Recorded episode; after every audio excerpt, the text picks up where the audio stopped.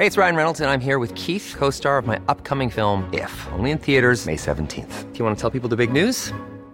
All right, I'll do. Sign up now and you'll get unlimited for $15 a month in six months of Paramount Plus Essential Plan on us. Mintmobile.com slash switch. Upfront payment of $45 equivalent to $15 per month. Unlimited over 40 gigabytes per month. Face lower speeds. Videos at 480p. Active Mint customers by 531.24 get six months of Paramount Plus Essential Plan. Auto renews after six months. Offer ends May 31st, 2024. Separate Paramount Plus registration required. Terms and conditions apply if rated PG. I'm Sandra, and I'm just the professional your small business was looking for. But you didn't hire me because you didn't use LinkedIn jobs. LinkedIn has professionals you can't find anywhere else, including those who aren't actively looking for a new job but might be open to the perfect role, like me. In a given month, over 70% of LinkedIn users don't visit other leading job sites. So if you're not looking on LinkedIn, you'll miss out on great candidates like Sandra. Start hiring professionals like a professional. Post your free job on linkedin.com/people today. Since 2013, Bombas has donated over 100 million socks, underwear, and t-shirts to those facing homelessness. If we counted those on air, this ad would last over 1,157 days. But if we counted the time it takes to make a donation possible, it would take just a few clicks. Because every time you make a purchase, Bombas donates an item to someone who needs it. Go to bombas.com slash ACAST and use code ACAST for 20% off your first purchase. That's bombas.com slash ACAST, code ACAST. دولت اسلامی عراق و شام داعش سوریه بشار اسد تروریسم حمله انتحاری همه ما بین سالهای 2012 تا 2016 17 بارها این اسامی رو از رسانه‌های مختلف شنیدیم. نه فقط تو ایران داعش آوازه جهانی داره. ولی تو این اپیزود می‌خوام در مورد یه ورژن دیگه ای از تروریسم صحبت کنم. جنایتکارایی که شاید گستردگی جنایتشون به اندازه داعش نباشه شاید از لحاظ کمیت به داعش نرسن ولی فاجعه ای رو که اینا به بار آوردن عمقش بیشتر از داعش نباشه کمتر نیست.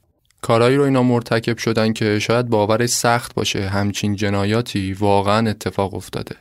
روی داعش رو هم اینا تو بعضی موارد سفید کردن. ولی حالا به هر دلیلی اینا به اندازه داعش یا جنایتکارای دیگه معروف نشدن. کمتر ازشون گفته شده.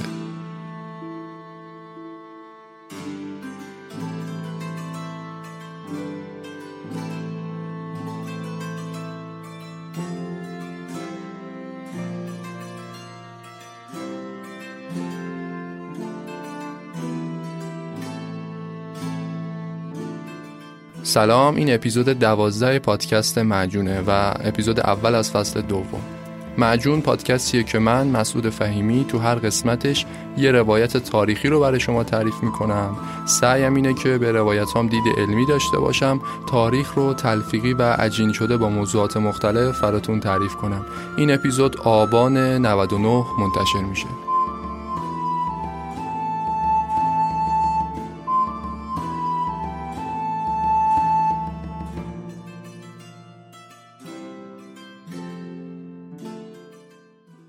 اول از همه باید بگم که توصیه شدید دارم این اپیزود رو بچه ها نشنون.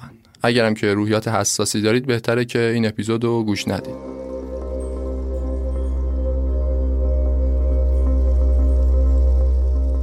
دولت همینم سلاحامون رو تحویل دادیم زلیلمون کرد. این دفعه دیگه نمی‌خوایم مثل مرغ کشته بشیم. مثلا تحت رهبری یه روح مقدس به نام آلیس لاکفنا اوگاندا رو و بلکه دنیا رو از روح کثیفی که احاتش کرده نجات بدن رو تو آب یه چشمه خاص که اعتقاد داشتن جوزف کنی با قطار معنویش از این چشمه رد شده غسل می‌دادن. اینا رو تحمل نمی‌کردن که بعدا به یه چیز با ارزش تری برسن. نه خود جنایت براشون موضوعیت داشت. اینا همون کسایی که ما باید ازشون دفاع کنیم ولی دارن کشته میشن. درد اینجاست که خودمون داریم اونا رو می‌کشیم. ارتش مقاومت پروردگار.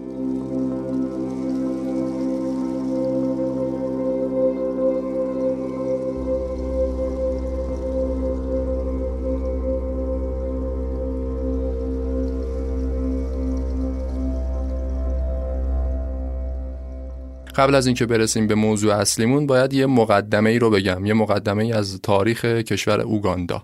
اوگاندا یک کشوری تو قاره آفریقا در همسایگی سودان، کنگو، کنیا، تانزانیا، رواندا.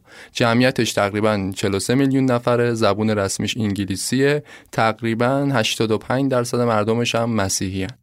مردم جنوب اوگاندا نسبت به شمال این کشور وضعیت معیشتیشون بهتره. پولدارترن بهتر زندگی می‌کنن. شمالیا بیشتر تو کار کشاورزی و دامپروری و اینجور کاران ولی جنوبیا مردم جنوب یه مقدار لاکچری تر زندگی می‌کنن. این قضیه هم یعنی اختلاف بین شمال و جنوب میراث دوران استعماره. اوگاندا تا سال 1962 مستعمره انگلیس بود. انگلیسی ها به دلایل مختلف سیاستشون این بوده که مردم شمال اوگاندا نسبت به جنوب فقیرتر زندگی کنند. مثلا یکی از دلایلشون این بوده که مردم شمال نیروی کار ارزون قیمت باشن برای استخدام تو بخش صنعت تو جنوب کشور. همین اختلاف بین شمال و جنوب هم خودش جزء عوامل اختلاف برانگیزی بود که آتیش جنگ و درگیری رو تو این کشور روشن کرد که حالا جلوتر بهش می‌رسیم. اوگاندا رو مجموعه از اقوام مختلف تشکیل میدن. یکی از اقوامی که خیلی مطرح بودن تو این کشور و هنوزم هستن اقوام آچولی هن. آچولی. آشولی یا آکولی هم بهشون میگن.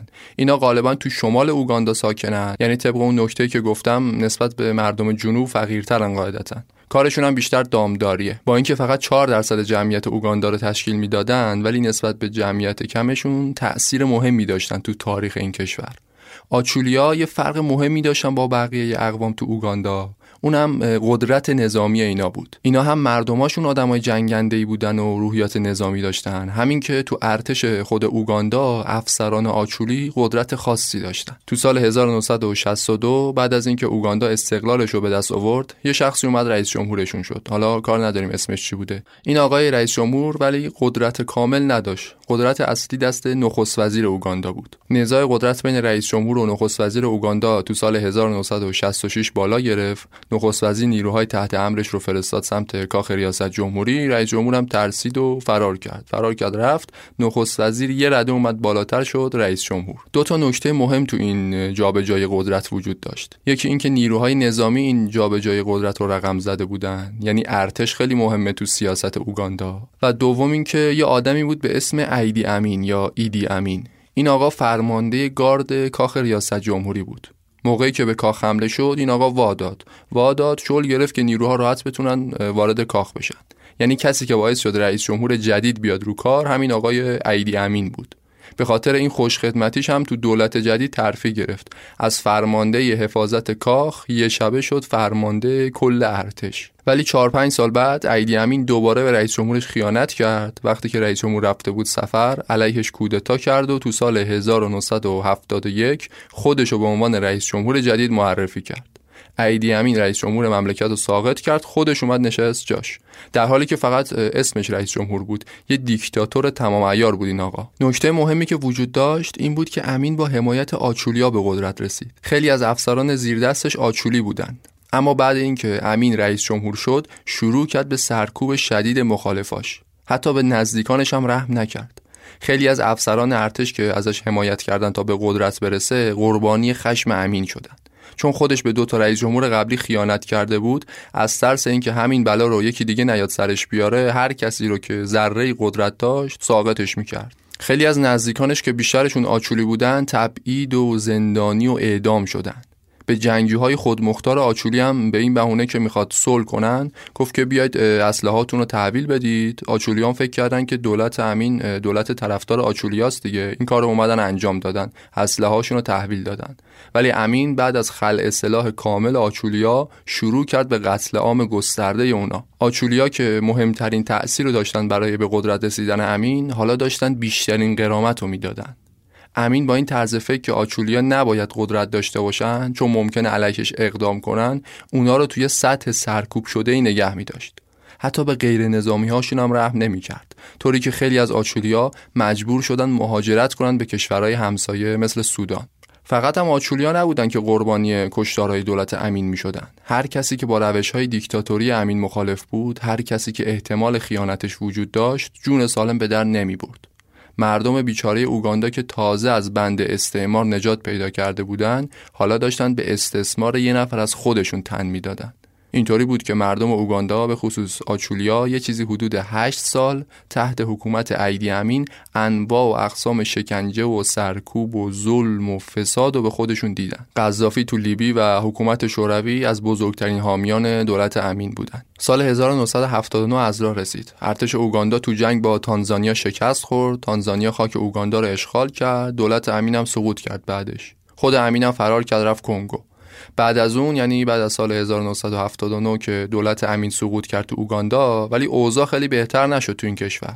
شورش های متعدد و جنگای داخلی و این چیزا 5 6 سال دیگه اوگاندا رو درگیر خودش کرده بود. بی ثباتی سیاسی و بی نظمی تو این 5 6 سال موج می‌زد تو اوگاندا. البته دولت مرکزی هم وجود داشت تو این سالا. یه مدتی همون رئیس جمهور قبلی که ایدی امین علیهش کودتا کرده بود دوباره اومد رو کار. یه مدت کوتاه 6 ماه هم خود آچولیا یکی از نظامیاشون دولت تشکیل داده بود.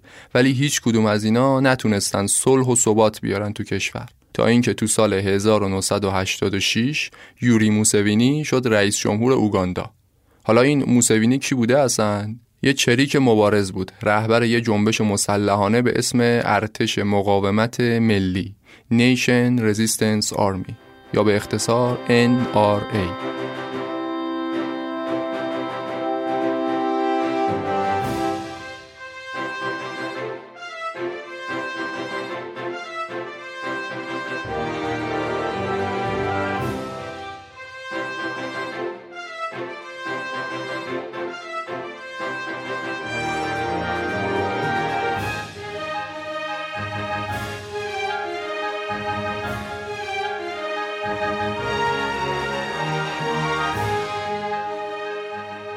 موسوینی به همراه گروهش NRA از سالها قبل داشتن تو اوگاندا علیه ظلم و سرکوب دولت امین بعدش هم دولتهای بعدش مبارزه می‌کردن. کم کم بین مردم محبوب شدن طرفداراشون زیاد شد تا اینکه تو سال 1986 پایتخت اوگاندا رو فتح کردن و یوری موسوینی رهبر این گروه شد رئیس جمهور اوگاندا. این اولین باری بود تو اوگاندا که یه نفر به قدرت رسیده بود بدون اینکه آچولیا ازش حمایت کنن. حمایت که هیچی. آچولیا جزء مخالفان سرسخت دولت موسوینی بودن. براشون خیلی سنگین بود. بعد از اینکه این همه سختی کشیده بودن این همه قرامت داده بودن تو زمان استبداد امین حالا قدرت بیفته دست یه گروه دیگه. مردم آچولی گرایش های قومیتی شدیدی داشتن. دیگه به این باور رسیده بودن اگه حکومت اوگاندا دست آچولیا نباشه اونا همیشه تو خطرن. آچولیا خودشونو شایسته ترین قوم می‌دونستن برای حکومت. برای همین از همون اول زیر بار حکومت موسوینی نرفتن. ولی موسوینی قصدش این بود که روش معقولتری داشته باشه نسبت به حاکمای قبلی. با شعار صلح اومده بود رو کار. طرفداراش زیاد بودن ولی مخالف هم کم نداشت. برای خیلی از مخالفاش که قبل از رسیدن به قدرت باشون میجنگید براشون توافق نامه صلح و عفو و این چیزا میفرستاد. برای آچولیا هم فرستاد ولی آچولیا زیر بار صلح نرفتن. استدلالشون هم مشخص بود. می‌گفتن ایدی امین هم حرف از صلح می‌زد. ولی چیکار کرد؟ مردم آچولی رو قتل عام کرد. تازه اون امین کسی بود که خود ما آچولیا کمکش کردیم به قدرت برسه. اون بلا رو سرمون آورد. وای بال موسوینی که از قبل باش میجنگیدیم و ازمون کینه داره. موسوینی مثل بقیه مخالفای خودش از آچولیا خواست که سلاحهای خودشون رو بیان تحویل بدن.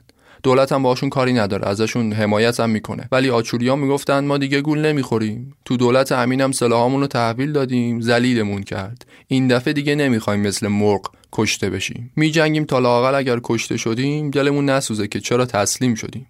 البته موسوینی چهره مقبولی داشت و حتی بعضی از آچولیان به عنوان رئیس جمهور قبولش داشتند. ولی یه عده دیگه از آچولیا که تعصبات قومیتی شدیدتر بود توشون با همدیگه متحد شدن و خودشون آماده کردن تا برن به جنگ حکومت موسوینی. از شمال اوگاندا شروع کردن به تقیان و شورش. بعضی از آچولیایی که فرار کرده بودن سودان اونا هم از شمال اومدن کمکشون. موسوینی هم یه گردان از اناره و که حالا رسما شده بود همون ارتش کشور اوگاندا فرستاد که برن به جنگ با آچولیا. ارتش تو نبرد اولش با آچولیا شکست خورد. فرمانده ارتش اونی که موسوینی فرستاده بودش شمال اوگاندا که بره با آچولیا بجنگه به خاطر این شکستش عده زیادی از مردم غیر نظامی آچولی رو کشت. همین موضوع باعث شد که آچولیا خشمشون نسبت به حکومت موسوینی بیشتر بشه با همدیگه متحدتر بشن اونایشون که تو جنگ با موسوینی شک داشتن برای جنگیدن ترغیب بشن البته موسوینی به خاطر این کشتار بیدلیل اسخای رسمی کرد ولی این نوشداروی بعد مرگ سهراب بود دیگه آچولیا بعد از پیروزی اولیه‌شون تو جنگ دیگه خیلی نتونستن کاری از پیش ببرن. پشت سر هم داشتن شکست میخوردن از ارتش. علت اصلی شکستشون هم این بود که خیلی شکل سازماندهی شده ای نداشتن.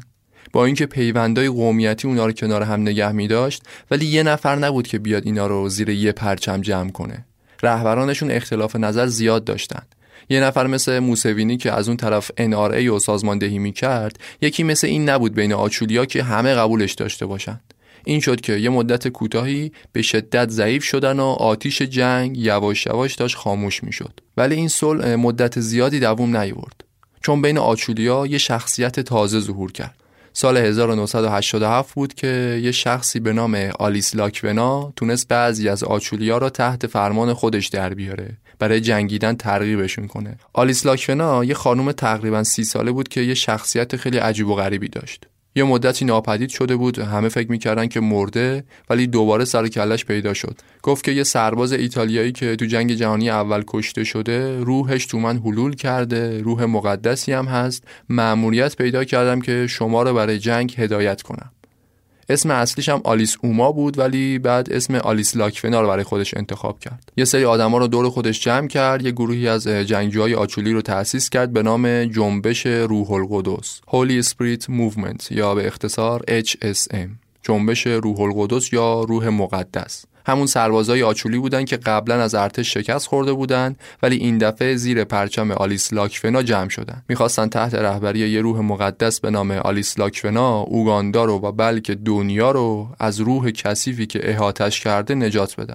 یه همچین اعتقاداتی داشتن. این بود که مبارزه آچولیا علیه دولت وارد یه فاز جدیدی شد. کم کم داشتن با حرفای لاکفنا ایدئولوژی هم پیدا می‌کردن برای خودشون. آلیس لاکفنا یه کار مهم تونست انجام بده با آچولیا. اون هم این بود که به مبارزاتشون یه رنگ و بوی عرفانگونه داد.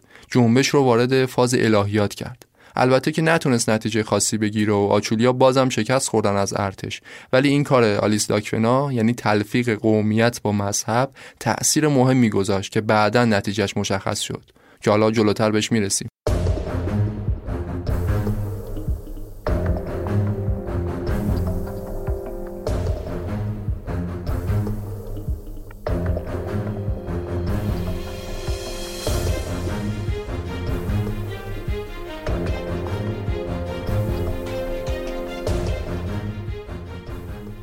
قبل از لاکونا ارزش های آچولیا بیشتر ارزش های قومیتی بود. قومیتشون هم که در اقلیت بود تو اوگاندا ولی لاکونا اومد حرفای جدیدی زد. خودش رو یه رهبر معنوی معرفی کرد. وقتی پای یه رهبر معنوی وسط باشه طرفداراش بیشتر بهش اعتماد می‌کنن. بیشتر می‌تونه چارچوب تعیین کنه براشون. آلیس لاکفنا یه نظامی نبود فقط. یه نظامی اگه اشتباه کنه میگن اشتباه کرده. جون ما رو به خطر انداخته. ولی یه رهبر معنوی اگه اشتباه هم بکنه میگن نه این اشتباه نکرده. ما نمی‌فهمیم وگرنه نمیشه که روح مقدس اشتباه کنه. رهبران قبلی آچولی مثل لاکفنا نتونستن امر و نهی کنن. چون مثل اون به عقلشون نرسید که چیکار کنن. به عقلشون نرسید که از این دریچه وارد بشن. از خودشون یه شخصیت معنوی بسازن که راحت تر بتونن امر و نهی کنن. همونطوری که گفتم اوگاندایی اکثریتشون مسیحی هن. آچولیا جز مسیحی های دو آتیشه اوگاندان. آلیس لاکونا اومد یه سری خرافات رو با اعتقادات مذهبی مردم گره زد از خودش یه رهبر معنوی ساخت. ولی از اونجا که خیلی آدم درست حسابی نبود و اصلا معلوم نبود که داره چیکار می‌کنه جنبشش یعنی همون HSM یا جنبش روح القدس به نتیجه خاصی نرسید. لاکونا رو یه سریا می‌گفتن با شیاطین در ارتباطه یه سریا می‌گفتن جادوگره. خلاصه کسی نفهمید کی بود. بیشتر از این که تو فاز جنگ باشه تو دنیای ماورایی خودش بود. این بود که آچولیا تحت رهبری لاکونا که حالا اسمشون شده بود HSM نتونستن کاری از پیش ببرن. به یه سال نرسید که مجبور شدن تن به صلح و تسلیم بدن. جنبش آچولیا از زمان ورود لاکفنا شکلش خیلی وحشیانه تر هم شده بود. اونقدری که محبوبیتشون کم بود کمتر هم شد. خیلی اونا رو یه گروهک شبه نظامی تروریست می‌دونستن. موسوینی هم می‌خواست از این فرصت استفاده کنه و آچولیای مبارز و کلا بزنه نابود کنه. ولی بعد اینکه آلیس لاکفنا به خاطر شکستای پیاپی فرار کرد رفت کنیا تصمیمش عوض شد. خواست که ببخشدشون. با خودش گفت لاکفنا که دیگه نیست اینا رو سیخونک کنه بجنگن. خود آچولیام که شکست خوردن لابد ادب شدن دیگه. حتی دو هزار نفر از آچولیا داوطلبانه به ارتش موسوینی ملحق شدند. موسوینی گفت چه کاری اینا رو بیام بکشم؟ الکی وجهه حکومتم خراب میشه. این بود که فرماندهان HSM یعنی همونایی که زیر پرچم لاکفنا با حکومت میجنگیدن اینا رو عفوشون کرد. تو سال 1988 یه قرارداد صلح برقرار کردن بین خودشون آچولیا و موسوینی. ولی بعد یه مدت کوتاه یوری موسوینی متوجه شد که آچولیا ادب نشدن که هیچ. آتیش زیر خاکستر بودن. از سر ناچاری مجبور شدن تسلیم بشن. آچولیا بعد از سالها شکست و تحقیر و ناکامی تشنه انتقام بودن. چه اتفاقی افتاد؟ حدود یه سال بعد یه رهبر جدید بین آچولیا ظهور کرد. کسی که مثل لاکفنا یه شخصیت معنوی برای خودش قائل بود ولی برعکس اون یه جنگجوی واقعی و حواس جمع بود. کسی که ادعا کرد یه پیامبر جدیده. پسرعموی آلیس لاکفنا جوزف کونی《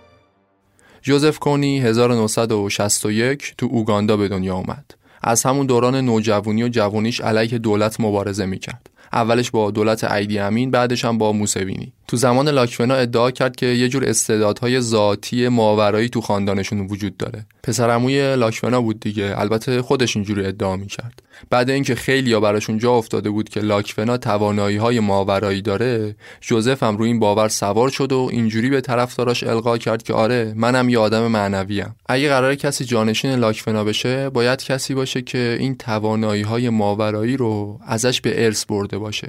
یعنی فامیلش باشه.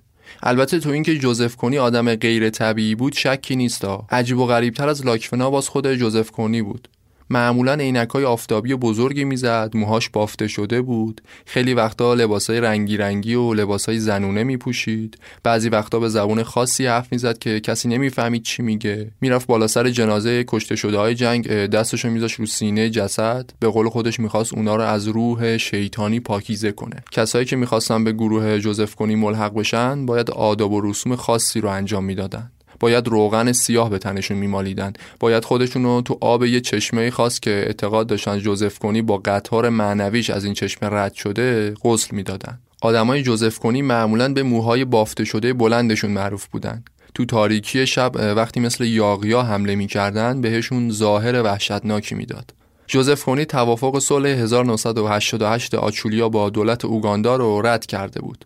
فرماندهان آچولی رو که با موسوینی مذاکره و صلح کرده بودند خائن می‌دونست. اونقدر برای جنگیدن با حکومت تشنه بود که حتی به بعضی از طرفدارای ایدی همین هم دست دوستی داد تا بتونه با قدرت بیشتری به تازه به موسوینی.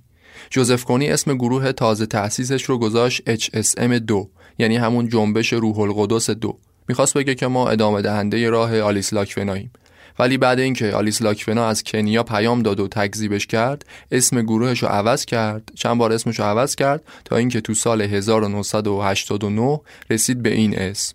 اسمی که شنیدنش هنوزم که هنوزه لرزه میندازه تو تن هر خانواده اوگاندایی. لوردز رزیستنس آرمی ارتش مقاومت پروردگار.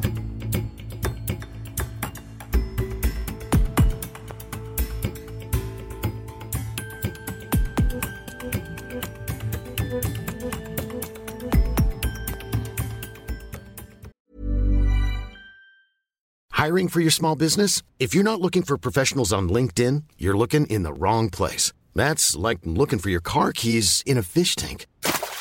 LinkedIn helps you hire professionals you can't find anywhere else, even those who aren't actively searching for a new job but might be open to the perfect role. In a given month, over 70% of LinkedIn users don't even visit other leading job sites. So start looking in the right place. With LinkedIn, you can hire professionals like a professional. Post your free job on linkedin.com slash people today.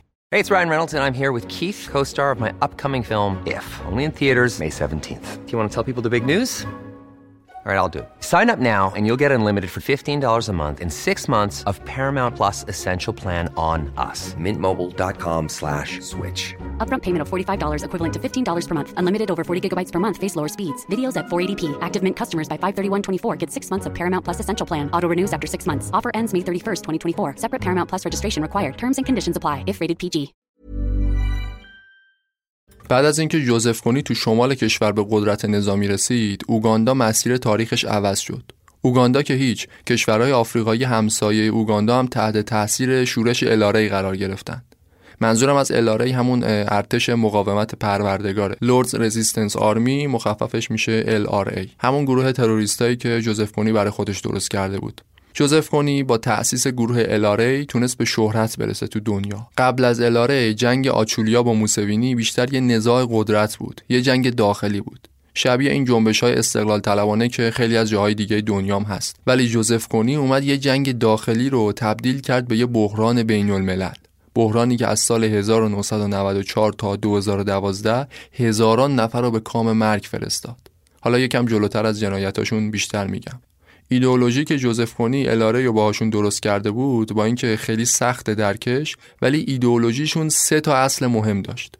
اولیش ارزش های ناسیونالیستی بود که بر اساس قومیت آچولی بنا شده بود. دومیش ارزش های مذهبی بود که از آموزه های مسیحیت نشأت گرفته بود با تلفیقی از عقاید عرفانگونه یعنی همون چیزی که لاکفنا ایجادش کرد. ولی جوزف کنی یه قدم جلوتر رفت خودش رو پیامبر می‌دونست. ادعا داشت که قرار کل دنیا رو طبق ده فرمان رهبری کنه. ده فرمان یکی از اصول اساسی الهی بود. منظورم از ده فرمان همون ده تا دستور الهیه که تو ادیان ابراهیمی میگن این دستورات رو خدا به پیامبرش موسی ابلاغ کرده. سومیش هم ارزش های سیاسی بود برای الاره که از دوتای قبلیش نقشش کمتر بود. الاره تحت رهبری جوزف کنی اون اوایل زیاد به نتایج خاصی نرسید. همه فکر می‌کردن که این دفعه هم جنبش به جایی نمی‌رسه. فکر می‌کردن موسوینی اونقدر قدرت داره که بتونه یه شورش چند هزار نفری رو متوقف کنه.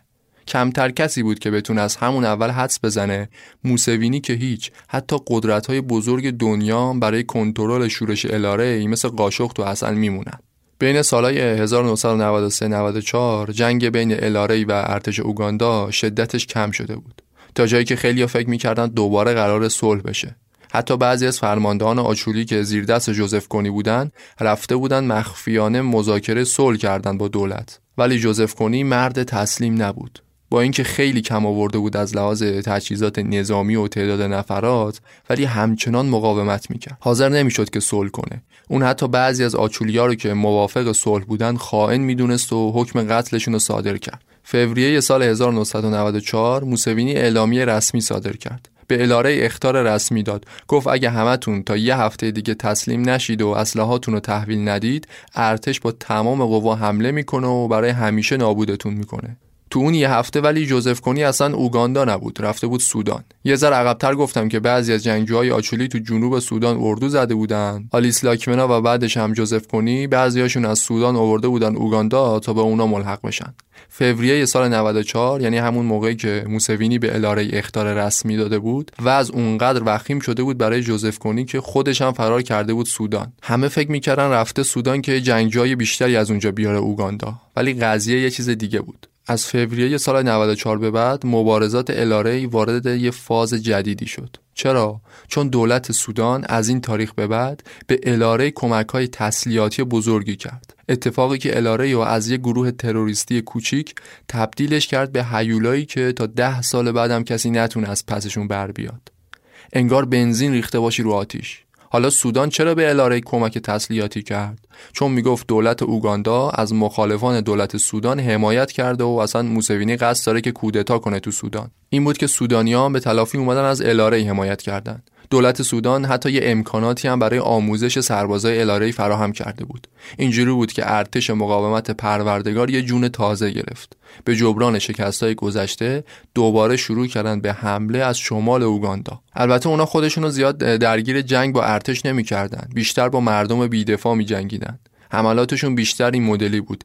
نصف شب یا دمدمای صبح حمله می‌کردن. خیلی یهویی و با خشونت و وحشت زیاد حمله می‌کردن اصلا اقدامات محافظه کارانه تو فازشون نبود. من پوششت میدم تو برو جلو. اصلا این حرفا نبود. یهو همشون مثل یاقیا با هم میریختن تو. زیاد دنبال تصرف جایی نبودن بیشتر دنبال خسارت زدن و کشتن و ایجاد ناامنی بودن. اصلا جاهایی که بهش حمله می‌کردن ارزش جغرافیایی نداشت که بخوان اینا تصرفش کنن. بیابون بود بیشتر. هدفشون فقط ایجاد رعب و وحشت بود. می اومدن و می‌زدن و میکشتن و با آتیش میکشیدن و از اون برم می‌رفتن. مردم روستاهای شمال اوگاندا مثلا میشنیدن که دیشب الاره به روستای همسایهشون شبیخون زده. اینا از ترس جونشون خونه زندگی رو ول می‌کردن می‌رفتن تو کمپ.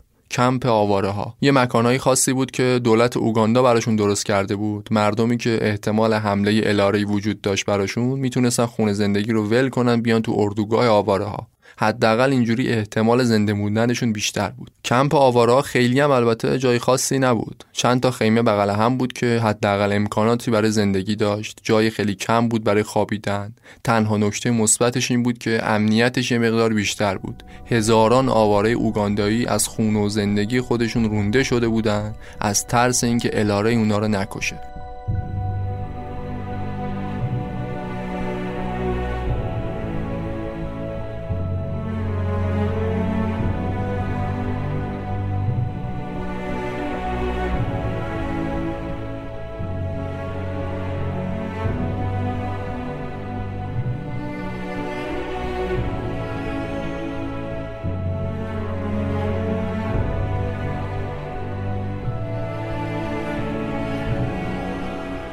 ارتش مقاومت پروردگار رو یه چیزی از بقیه شورش ها متمایز می‌کرد. اونم خشونت گسترده و غیر قابل وصف اینا بود. ذره رحم تو وجودشون نبود اینا. دیگه از یه جایی به بعد کشتن یه وسیله نبود براشون که به هدف برسن. کشتن خودش هدف بود. از خود کشتن و شکنجه دادن و آتیش زدن و قطع عضو و از خود اینا لذت می بردن اینا رو تحمل نمی‌کردن که بعدا به یه چیز با ارزش تری برسن. نه خود جنایت براشون موضوعیت داشت. حالا شاید از نظر گستردگی جنایت موردهای بدتر از اینم داشتیم تو دنیا. ولی از نظر کیفی از نظر کیفیت جنایت عمق فاجعه واقعا الاره روی همه جنایتکارای تاریخ رو کم کرده.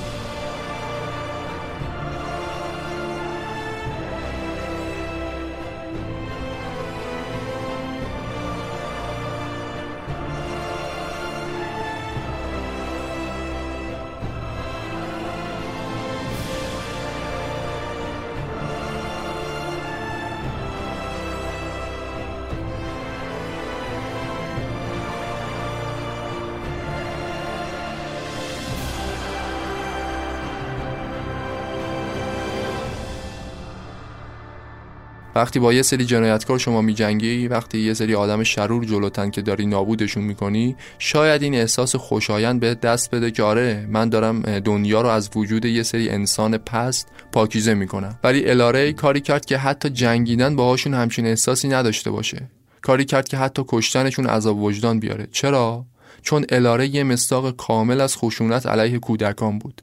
تخصص اینا تو هیته شرارت جنایت علیه کودک بود. هزاران کودک آواره را اینا دزدیدن. وقتی به مناطق غیر نظامی حمله می‌کردن بیشتر افراد بزرگسال رو میکشتن. بچه ها رو نگه میداشتن بچه های خردسال رو نگه میداشتن. البته اگه برنامهشون این بود که بچه ها رو بکشن اونا رو هم میکشتن به بدترین شکل. ولی بیشتر آدم بزرگا رو میکشتن. بچه های کوچیک چه دختر چه پسر تومه آدم دزدی بودن براشون. به هر شکل ممکن از اینا سوء استفاده می‌کردن.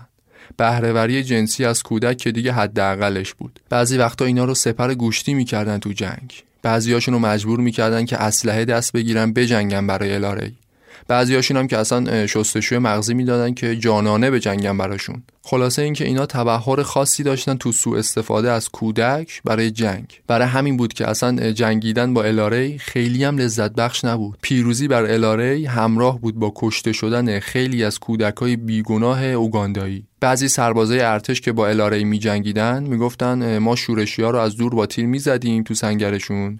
بعد می‌رفتیم جلو می‌دیدیم اه یه نوجوان ساده اوگاندایی بوده که داشته ما رو می‌زده. خودی رو زدیم. اینا همون کسایی که ما باید ازشون دفاع کنیم ولی دارن کشته میشن. درد اینجاست که خودمون داریم اونا رو می‌کشیم. He is not fighting for any cause, but only to maintain his power. He is not supported by anyone, and he has repeatedly used peace talks to rearm and murder again and again. تبهر الاره تو سوء استفاده های اینجوری از کودکا جنگیدن باهاشون کار خیلی سختی کرده بود.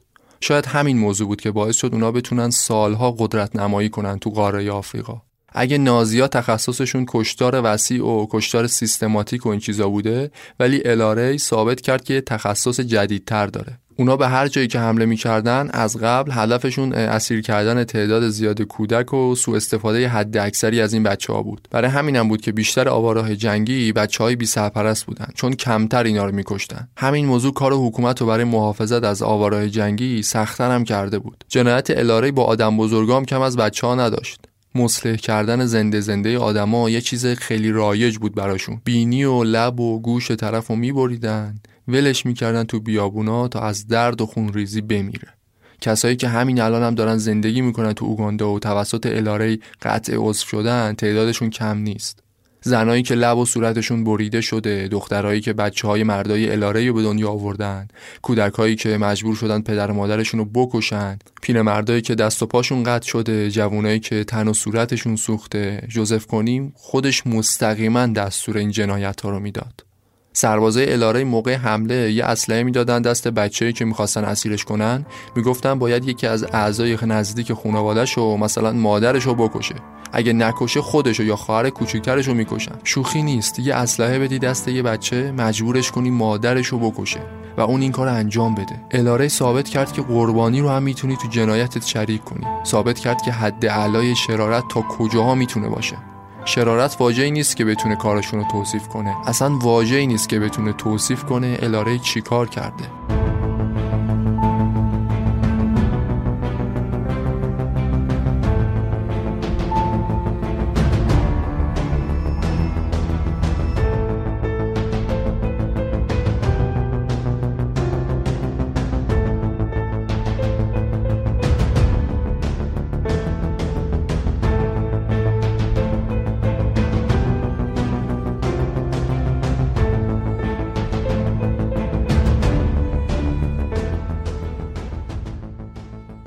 سال 1996 الاره آتشبس موقت اعلام کرد.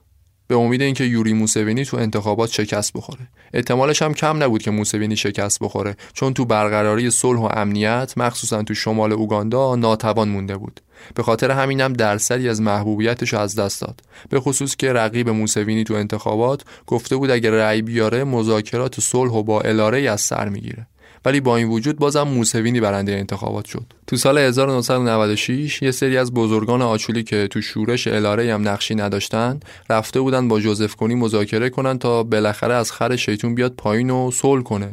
ولی نتیجه این تلاش برای مذاکره فقط این بود که جوزف کنی اجساد مذاکره کننده ها رو برای خانواده هاشون فرستاد. اینجوری نشون داد که هیچ علاقه برای صلح نداره. حالا دیگه الاره اونقدر قدرتمند شده بود که فقط با دولت اوگاندا نمی جنگید تو سودان و کنگو هم می جنگید. تو سودان یه گروه نظامی بودن به اسم ارتش آزادی بخش خلق سودان اینا کسایی بودن که همراه با دولت اوگاندا سعی داشتن الاره رو از بین ببرند. تو فوریه و مارس 1998 خشونت الاره بیشتر هم شده بود. تعداد آواره داشت به مرز میلیون نزدیک می‌شد. دولت اوگاندا به جای اینکه جنگیدن با الاره و به یگانای محلی واگذار کنه، مدام از پایتخت نیرو میفرستاد شمال اوگاندا. سال 2002 دیگه اوج درگیریا بود. اوج خشونت الاره یه مادر جوان که تو سال 2002 شورشیا به روستاشون حمله کرده بودن نقل می‌کنه میگه وقتی اونا اومدن پسر دو ساله هم جلوی در خونه نشسته بود. اونا اونقدر کتکش زدن تا بمیره. بعدش من و بقیه مادرای دیگر وادار کردن که بچه رو به صف کنیم. مجبورمون کردن تا بچه هامون و بچه های خودمون رو به قصد کشت بزنیم. اگه یه مادری بچهش رو آروم کتک می‌زد اونا کتکش می‌زدن تا مجبور بشه ضربه های سختری بزنه به بچهش. هفت تا کودک اون شب به دست مادراشون کشته شدن. پسر بزرگ من فقط پنج سالش بود.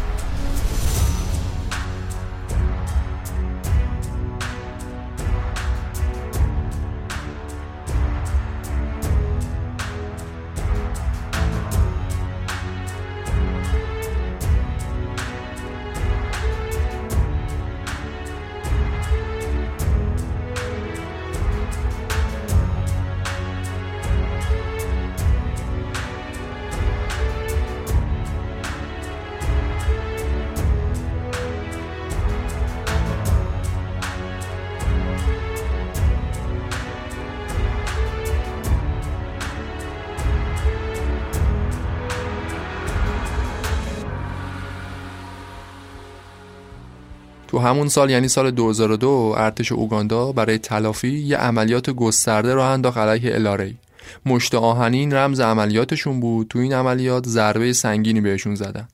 سال 2002 سالی بود که جنگ علیه تروریسم تبدیل شده بود به یه موضوع حساس و پرتوجه تو سطح بین الملل دلیلش هم حملات تروریستی 11 سپتامبر بود که تو اپیزود دهم یعنی قدرت واحد اونجا مفصل بررسیش کردیم. بعد از حملات 11 سپتامبر دولت آمریکا رسما الاره و تو لیست گروه های تروریستی قرار داد. اعلام کرد که از دولت اوگاندا برای مبارزه با تروریسم حمایت می‌کنه. یکی از عواملی که باعث شد دولت موسوینی با دولت آمریکا روابطشون خیلی دوستانه بشه همین نقش دولت موسوینی به عنوان یه عامل در برابر دولت سودان بود. دیگه مجامع بین المللی مثل سازمان ملل و یونیسف و دادگاه بین المللی لاهه و اینام دیگه الاره و یه تروریست می‌دونستن و جوزف کنی هم تحت تعقیب قرار داده بودن. تا سال 2006 جنگ جسته و گریخته ادامه داشت. جوزف کنی هم تا اون موقع هیچ درخواست مذاکره رو برای صلح قبول نمی‌کرد. حتی درخواست پاپ. ماه به ماه و سال به سال تعداد کشته ها و آواره ها بیشتر و بیشتر می شد. تا سال 2006 تعداد آواره ها به یک میلیون و 700 هزار نفر رسیده بود که تو بیشتر از 200 اردوگاه مختلف آواره و بیخانمان مونده بودند. سطح بهداشت تو این اردوگاه ها اونقدر پایین بود که خیلی ها بدون اینکه تو جنگ بمیرن تو اردوگاه ها مریض می شدن و جون خودشون از دست می‌دادن. آگوست سال 2006 الاره بالاخره مجبور شد مذاکره کنه. این مذاکره بین مقامات دولت اوگاندا و فرماندهان الاره تو خاک سودان انجام شد. ارتش اوگاندا و الاره قرار آتیشبس رو امضا کردند و الاره توافق کرد که خاک اوگاندا رو ترک کنه، همه نیروهاش جمع کنه توی منطقه دورافتاده تو کنگو. از این تاریخ به بعد دیگه الاره تو ضعف و انزوا فرو رفت. حملاتش بیشتر شده بود عملیات های محدود و چریکی. دیگه نمی‌تونستن مثل قبل خسارت بزنن. سال 2008 سنگین ترین حمله علیه الاره شروع شده بود. عملیات هوایی ارتش اوگاندا علیه اردوگاه های الاره تو کنگو تو دسامبر این سال یعنی 2008 باعث شد این گروه تا مرز نابودی پیش بره. ایالات متحده آمریکا از این حمله پشتیبانی کامل می‌کرد. حتی یه سری تجهیزات جنگی و مشاوران نظامی فرستاده بود براشون. این عملیات که به عملیات تندر معروف شد اسمش تلفات زیادی برای الاره به بار آورد. هزاران کودک اسیر تو این عملیات آزاد شدن. نیروهای الاره تو این عملیات گسترده خیلیاشون کشته شدن اسیر شدن ولی خود جوزف کنی تونست فرار کنه. بعد از این حمله دیگه الاره هیچ وقت تو اوگاندا یه تهدید جدی به حساب نیومد. بعد از عملیات تندر نیروهای الاره بیشتر تمرکزشون رو گذاشته بودن تو کنگو و سودان. آگوست سال 2009 به صلیب کشیدن صدها قربانی توی کلیسای کاتولیک تو سودان جنوبی. دسامبر 2009 کشتن بیشتر از 300 نفر توی روستا تو کنگو طی یه عملیات چهار روزه. فوریه 2010 بازم کشته شدن بیشتر از 100 نفر توی روستای کنگویی نزدیک به مرز سودان. اینا فقط بخش کوچیکی از فجایعی بود که الاره بعد از شکستش تو عملیات تندر به بار آورد. بین سالهای 2008 تا 2011 با اینکه الاره خیلی ضعیفتر از قبل شده بود و فقط چند صد تا مبارز داشت تونست بیشتر از 2000 نفر رو تو کنگو بکشه. بیشتر از 400 هزار نفر رو هم آواره کنه. دقت کنید که این آمار فقط مربوط به سال 2008 تا 2011 آمار کلی خیلی بیشتر از این حرفاست که یکم جلوتر بهش اشاره می‌کنیم. سال 2012 5 تا کشور عضو اتحادیه آفریقا عزمشون رو جذب کردن که یه ائتلاف نظامی تشکیل بدن و بقایای الاره رو از بین ببرن.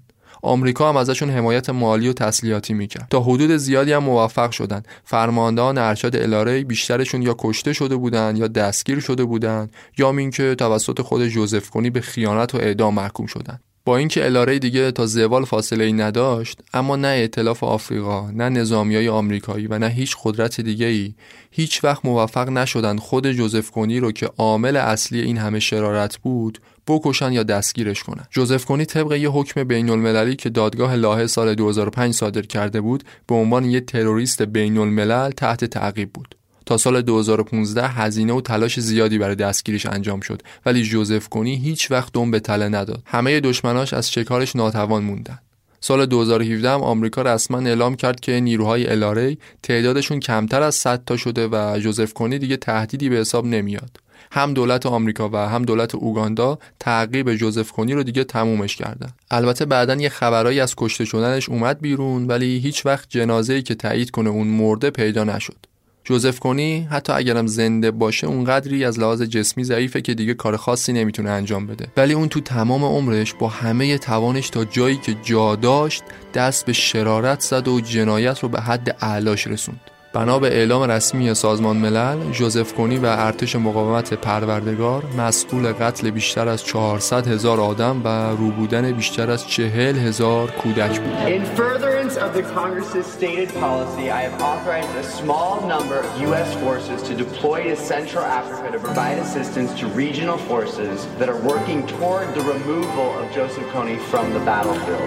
Sincerely, Barack Obama.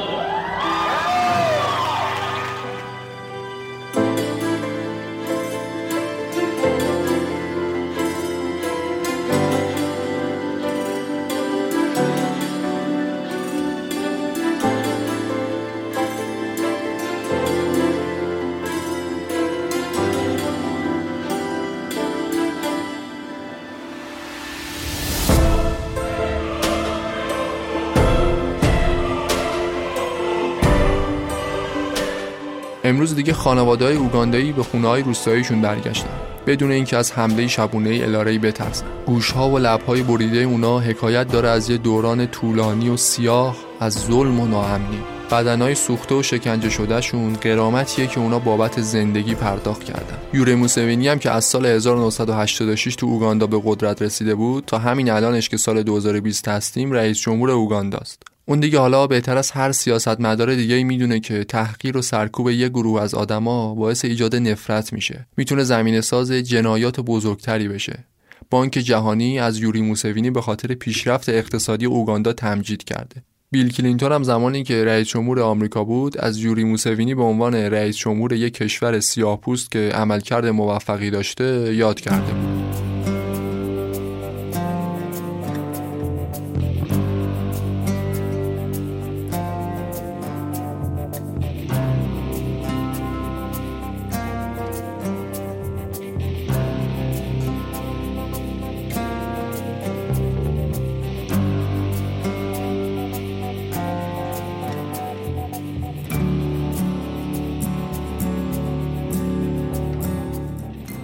قبل از اینکه اپیزود رو ببندم اینجا می‌خوام به یه موضوعی اشاره کنم.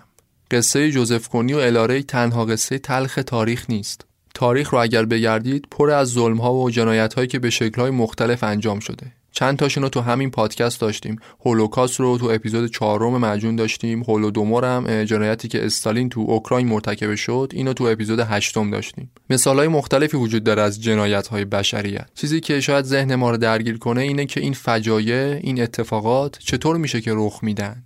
یعنی در واقع چی میشه که آدما به خودشون اجازه میدن که به دیگران اینقدر ظلم کنن اینقدر فاجعه به بار بیارن؟ دقیقا چه اتفاقی میفته که یه آدم هیچ تصوری از احساسات از درد و رنجی که طرف مقابلش می‌بره نداشته باشه. چی میشه که یه نفر با طرف مقابلش مثل یه شی برخورد می‌کنه؟ از درد و رنج اون هیچ احساس بدی نداره که بماند لذت هم می‌بره. سوال سوال مهمیه و البته جوابهای مختلفی هم بهش داده شده. من اینجا می‌خوام یکی از جوابها رو بررسی کنم. جوابی که آقای سایمون بارون کوهن تو کتابش آورده. کتاب شناخت شرارت بشر The Science of Evil نوشته سایمون بارون کوهن. تو این کتاب اومده انواعی از جنایت هایی که صورت گرفته در طول تاریخ مثال زده. بعد یه توضیح مفصل آورده که همه شرارت بشر رو تو قالب این توضیح گنجونده باشه. در واقع یه جواب کلی آورده که شما شرارت بشر رو علتش رو بشناسی. توضیحات دیگه که آدمای دیگه در مورد شرارت بشر اومدن ارائه دادن معمولا به طور خاص فقط یه اتفاق اومده توضیح داده. مثلا فقط هولوکاست رو توضیح داده. ولی این کتاب مطالبش یه توضیح کلیه برای شناخت شرارت بشر. توضیحش هم انصافا ارزش شنیدن داره. مفصلتر از اونیه که من بتونم اینجا در حد چند دقیقه خلاصش رو بگم. فقط خیلی تیتروار و چکیده در حد 4 5 دقیقه می‌خوام بگمش. اگه خودتون علاقه من بودید می‌تونید برید بقیه مطلب رو تو کتابش بخونید. ترجمه فارسیش هم هست با همین عنوان شناخت شرارت بشر. نویسنده میگه ما خیلی از جنایت ها رو با یه پدیده به نام همدلی امپفی می‌تونیم توضیحش بدیم. در واقع میگه جنایت شرارت بشر وضعیتیه که تو موارد خاصی از عدم همدلی اتفاق میفته همدلی. همدلی چیه؟ معنی لغویشو که بلدیم ولی نویسنده یکم دقیق تر میاد همدلی رو تعریف می‌کنه. میگه همدلی زمانی اتفاق میفته که ما تمرکز تک ذهنی رو بذاریم کنار تمرکز دو ذهنی رو جایگزینش کنیم.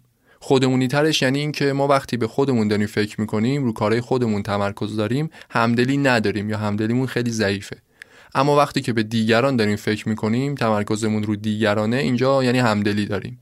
خب طبیعتا با این تعریف ما خیلی وقتا همدلی نداریم دیگه. مثلا من وقتی نشستم دارم متن پادکست رو می نویسم تمرکزم رو کار خودمه. تو اون لحظه دیگه به فکر کارتون خوابای تو خیابون نیستم. تو همون لحظه منظورمه نه کلا. هممون همچین وضعیتی رو داریم حتما دیگه. نویسندم تاییدش می‌کنه میگه ما هممون حالتهایی رو از عدم همدلی داریم تو زندگی ولی معنیش این نیستش که ما هممون جنایت کاریم میگه این خیلی طبیعیه این یه حالت گذراست. جنایت صرفا عدم همدلی نیست. جنایت یه عدم همدلیه که به صفت تبدیل شده. به یه تیپ شخصیتی تبدیل شده. تفاوت حالت و صفت رو هم خیلی دقیق میاد توضیح میده. ماها شاید یه حالتهایی رو از عدم همدلی داشته باشیم ولی هیچ کدوم جوزف کنی یا آدولف هیتلر نیستیم توضیحی که رفتار اینجور آدما رو بخواد بررسی کنه توضیح خیلی دقیق تری باید باشه. با همین دو سه کلمه که ناسیونالیسم افراطی و ایدئولوژی های غلط و شخصیت گرایی و آتش قدرت پول و صرفا اینا باعث جنایت میشن نمیشه رفتار جوزف کنی رو توضیحش داد. نازی ها یهودی ها رو می‌کشن که دنیا جای بهتری بشه. یعنی مثلا کشتن یهودی ها براشون یه وسیله بود که به یه هدف بزرگ برسن. ولی این استدلال رفتار جوزف کنی رو نمی‌تونه توضیح بده. اینا انگیزشون از کشتن هدف بزرگتری نبوده. اینا از خود کشتن لذت می بردن نازی هم اینطوری بودن بعضی وقتا. اون اواخر دیگه خودشون هم می‌دونستن بازنده جنگن ولی می‌گفتن تا وقت هست هرچی بیشتر آدم بکشیم بهتره. البته باید یه جوابی هم باشه که اون رفتار اول رو توضیح بده. یعنی همون کشتن برای هدفی بزرگتر ولی نویسنده اینجوری جواب میده. میگه جنایت یعنی نقصان همدلی. ولی همدلی فقط یه حس درونی نیست. همدلی دو تا فاز داره. تشخیص و پاسخدهی خیلی وقتا جنایتکار همدلی رو تو مرحله تشخیصش داره. یعنی می‌تونه درک کنه که طرف مقابلش داره چه عذابی می‌کشه. می‌فهمه اینو. ولی به دلایل مختلف واکنشی بهش نشون نمیده. نویسنده میگه این آدم همدلی نداره. همدلی فقط در تشخیصش نیست. باید یه واکنشی هم نشون بده موقع همدلی. نه اینکه فقط بگه آخه بعد کارشو انجام بده. نه. پاسخدهی هم مهمه. حالا اگه جنایتکار تشخیص هم نداشته باشه که دیگه وابیلاست یعنی هیچ درکی از احساسات طرف مقابلش نداره اصلا نمی‌تونه بفهمتش. اینجاست که جنایتکار از شرارتش لذت هم می‌بره. جنایت براش میشه یه هدف میشه منبع لذت. البته نویسنده خیلی علمیتر با موضوع برخورد می‌کنه. همدلی رو صرفا یه موضوع روانشناختی نمی‌دونه. پای بحثای فیزیولوژی و آناتومی مغز انسان رو هم می‌کشه وسط. میگه طبق بررسی های عصبی که انجام شده 10 تا ناحیه 10 تا منطقه تو مغز انسان وجود داره که تو شرایط همدلی خیلی تاثیر دارن. تو آدمایی که نقصان همدلی دارن این 10 تا ناحیه به شکلهای مختلف تغییرات توشون پیدا میشه. بعد میاد میگه که با توجه به این ده تا ناحیه که حالا جدا جدا میاد بررسیش می‌کنه تغییراتی که تو این ده تا ناحیه به وجود میاد تیپ های شخصیتی درست میشن که اینا میشن همون جنایتکارا. مغز انسانایی که این تیپ های شخصیتی رو دارن بررسی کردن فهمیدن مربوط میشه به همون ده تا نقطه تو مغز. حالا هر نقطهش تو هر کدوم از این تیپ ها تاثیر خاص خودشونو دارن. این تیپ های شخصیتی هم عموما case درمانن یعنی آدمای معمولی نیستن. نویسنده چند تا از این تیپ های شخصیتی رو مثال می‌زنه. مثلا تیپ شخصیتی مرزی borderline خودشیفته narcissist و جامعه ستیز یا psychopath باز معنی این حرف این نیست که هر کس این تیپ های شخصیتی رو داشت بالقوه جنایت کاره نه. این فقط شرایطیه که می‌تونه زمینه رو فراهم کنه. و اینکه اصلا خیلی از جنایت های تاریخ رو آدمای معمولی رقم زدن نه کسایی که مشکل روانشناختی داشتن. کتاب خیلی مفصل تر از این حرف هاست پیشنهاد می‌کنم اگه دوست داشتین مطلبش رو دنبال کنید حتما برید سراغش با یه سرچ ساده پیدا میشه شناخت شرارت بشر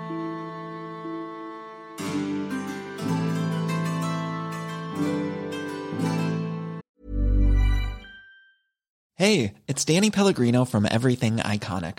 Ready to upgrade your style game without blowing your budget?